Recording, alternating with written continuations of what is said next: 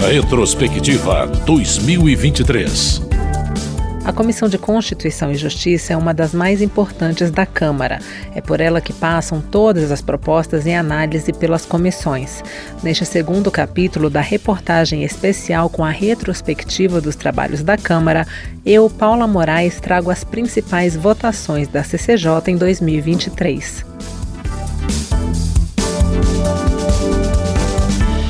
Os acontecimentos do dia 8 de janeiro de 2023 logo chamaram a atenção das comissões da Câmara dos Deputados. Antes mesmo da instalação de uma CPI para investigar os ataques às sedes dos três poderes, a comissão considerada a mais importante da Câmara de Constituição e Justiça já se movimentou para discutir o tema com a sociedade e trouxe o ministro da Justiça e Segurança Pública, Flávio Dino, para uma audiência em março. Dino negou que tenha sido informado informado previamente pela Agência Brasileira de Inteligência dos ataques. Fui avisado por telefone que a Polícia Militar do Distrito Federal não estava cumprindo o seu papel. Aí vem as versões fantasiosas, que eu estava no ministério olhando. Não, eu não estava no ministério olhando. A vinda de Flávio Dino foi um momento mais tenso, mas em 2023 a comissão não viveu grandes polêmicas. Entre os temas com mais divergências esteve uma audiência sobre a interpretação de que as Forças Armadas seriam uma espécie de poder moderador e um debate a respeito do chamado ativismo judicial. Especialistas discordaram sobre a atuação do Supremo Tribunal Federal, se a Corte estaria interferindo nas prerrogativas do Poder Legislativo ou apenas sendo guardiã da democracia e da Constituição. Mas a principal atividade da Comissão de Constituição e Justiça é a análise das propostas que passam pelas comissões temáticas da Câmara. Entre as propostas que mais dividiram opiniões, esteve a que proíbe a aplicação de sanções a partidos políticos que não cumpriram cotas de sexo ou raça nas eleições passadas. O texto também anistia legendas com irregularidades em prestações de contas. Apelidado de PEC da Anistia, o tema provocou provocou muita reação, inclusive da sociedade, e apesar de aprovado na CCJ, acabou não sendo votado na comissão especial para a qual seguiu. Também foi motivo de divergência a proposta de emenda à Constituição que amplia a imunidade tributária concedida a entidades religiosas, partidos políticos, sindicatos e instituições de educação e assistência social sem fins lucrativos. A crítica foi que a PEC exagerava na imunidade necessária para que essas entidades exerçam livremente suas atividades. Autor da proposta, o deputado Marcelo Crivella, do Republicanos do Rio de Janeiro, argumentou que mudanças ainda poderão ser feitas na comissão especial. Lembro também que o Supremo Tribunal Federal já deliberou sobre isso e disse que a imunidade deve alcançar a formação do patrimônio e prestação de serviços. Isso é decisão do Supremo. Mas acho que aqui nessa casa devemos elaborar melhor o pensamento e discutir isso numa comissão de mérito.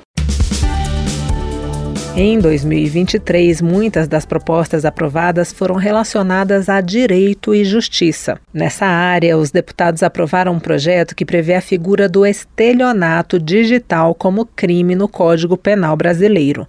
O texto prevê pena de reclusão de 4 a 8 anos para quem se utilizar de plataforma digital para aumentar a projeção de atividade, marca, produto, serviço ou pessoa induzindo a erro alguém interessado em obter renda extra que, mesmo cumprindo com os compromissos assumidos, deixa de receber valor prometido. Os recentes casos revelados de influencers que promovem plataformas, como a que traz o jogo do aviãozinho, passam a constar do Código Penal de acordo com essa proposta. A Comissão de Constituição e Justiça, em 2023, também aprovou um projeto para colocar no Código Penal um crime que vem sendo cada vez mais discutido nas redes e tem inclusive um nome em inglês, stealthing, que é o ato de remover propositalmente o preservativo sem o consentimento da parceira ou do parceiro. Stealthing em inglês significa furtivo. A pena é de reclusão de seis meses a dois anos e multa. O relator da proposta na comissão, o deputado Felipe Francischini, do União do Paraná, levantou uma questão: como provar o crime, já que a prática costuma acontecer entre quatro paredes. Eu sei que alguns que criticam o projeto não criticam, na verdade, a criminalização da conduta, mas criticam como que aconteceria é, o meio de prova perante o juiz que vai julgar o caso. Mas nós sabemos que a legislação penal ela prevê os crimes mas é no caso concreto que isso vai ser averiguado. Um outro projeto aprovado pela CCJ em 2023 garante prioridade de análise a processos relativos a crimes de redução à condição análoga à de escravo. O autor da proposta, deputado Túlio Gadelha, da Rede de Pernambuco, ressaltou a quantidade de pessoas que ainda vivem em condições de escravidão no país de 95 para cá, todos os anos resgatamos uma média de 2.200 trabalhadores em condições análogas à escravidão. O trabalho análogo à escravidão existe no Brasil nos grandes cafezais, nos grandes engenhos de cana-de-açúcar, nas grandes plantações de cacau. Existe dentro da casa de muitos brasileiros, porque a empregada doméstica, o empregado doméstico muitas vezes não tira férias, é submetido a condições precárias de trabalho, com assédio moral, com todo tipo de assédio, principalmente as mulheres.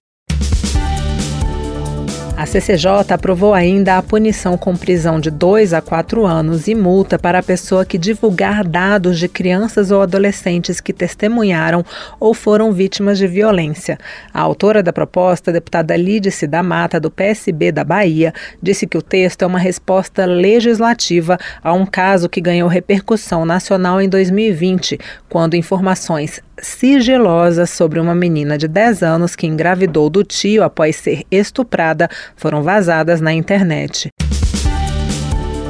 Outro assunto que teve relevância na CCJ em 2023 foi saúde.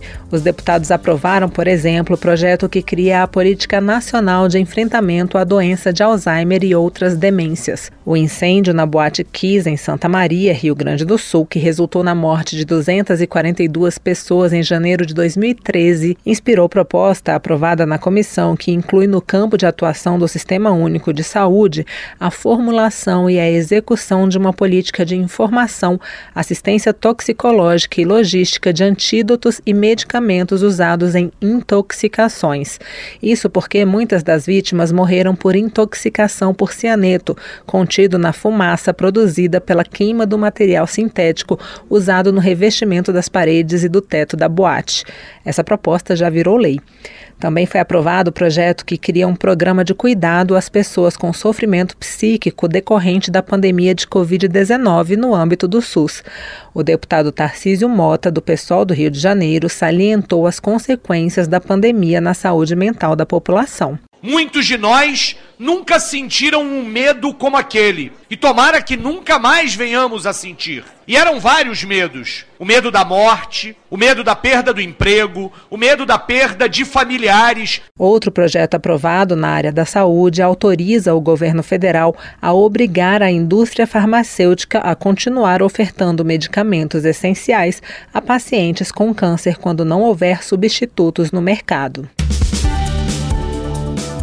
Os direitos das mulheres e medidas em busca da igualdade de gênero também foram temas bastante presentes na CCJ. Muitos dos projetos aprovados tinham como foco o combate à violência contra mulheres.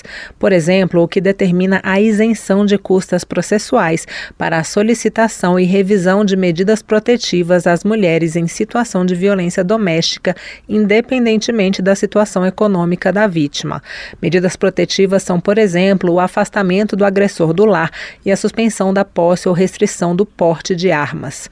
Outra proposta aprovada permite que o juiz submeta o acusado de violência doméstica e familiar à monitoração eletrônica, garantindo à vítima acesso à localização do agressor em tempo real. Também foi aprovado o projeto determinando que a Central de Atendimento à Mulher Ligue 180 ofereça no menu principal de opções serviço de pronto atendimento a mulheres vítimas de violência para acesso emergencial em situações de necessidade imediata ou de socorro rápido.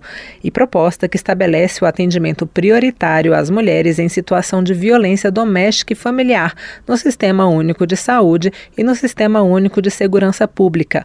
A relatora na comissão, deputada Tabata Amaral, do PSB de São Paulo, ressaltou os altos índices de violência contra mulheres no país. Um terço das mulheres brasileiras já sofreu algum episódio de violência física ou sexual, pelo menos uma vez na vida. Esse é um índice que foi apurado pela Organização Mundial da Saúde em 2021 e esse é um valor mais alto do que a gente vê na média global, o que mostra a importância desse texto, dessa lei no nosso país. Ainda no tema mulheres, foi aprovado o projeto que obriga o Instituto Nacional de Colonização e Reforma Agrária, INCRA, a adotar medidas para estimular e facilitar a titulação de terras em nome de mulheres trabalhadoras rurais familiares no âmbito da reforma agrária, e proposta que garante prioridade de tramitação em qualquer juízo ou tribunal às ações que tratem de pensão alimentícia. E no terceiro capítulo da retrospectiva 2023, o repórter Antônio Vital também vai falar de propostas que tratam dos direitos das mulheres, mas desta vez trazendo um histórico das votações no plenário da Câmara. Não perca!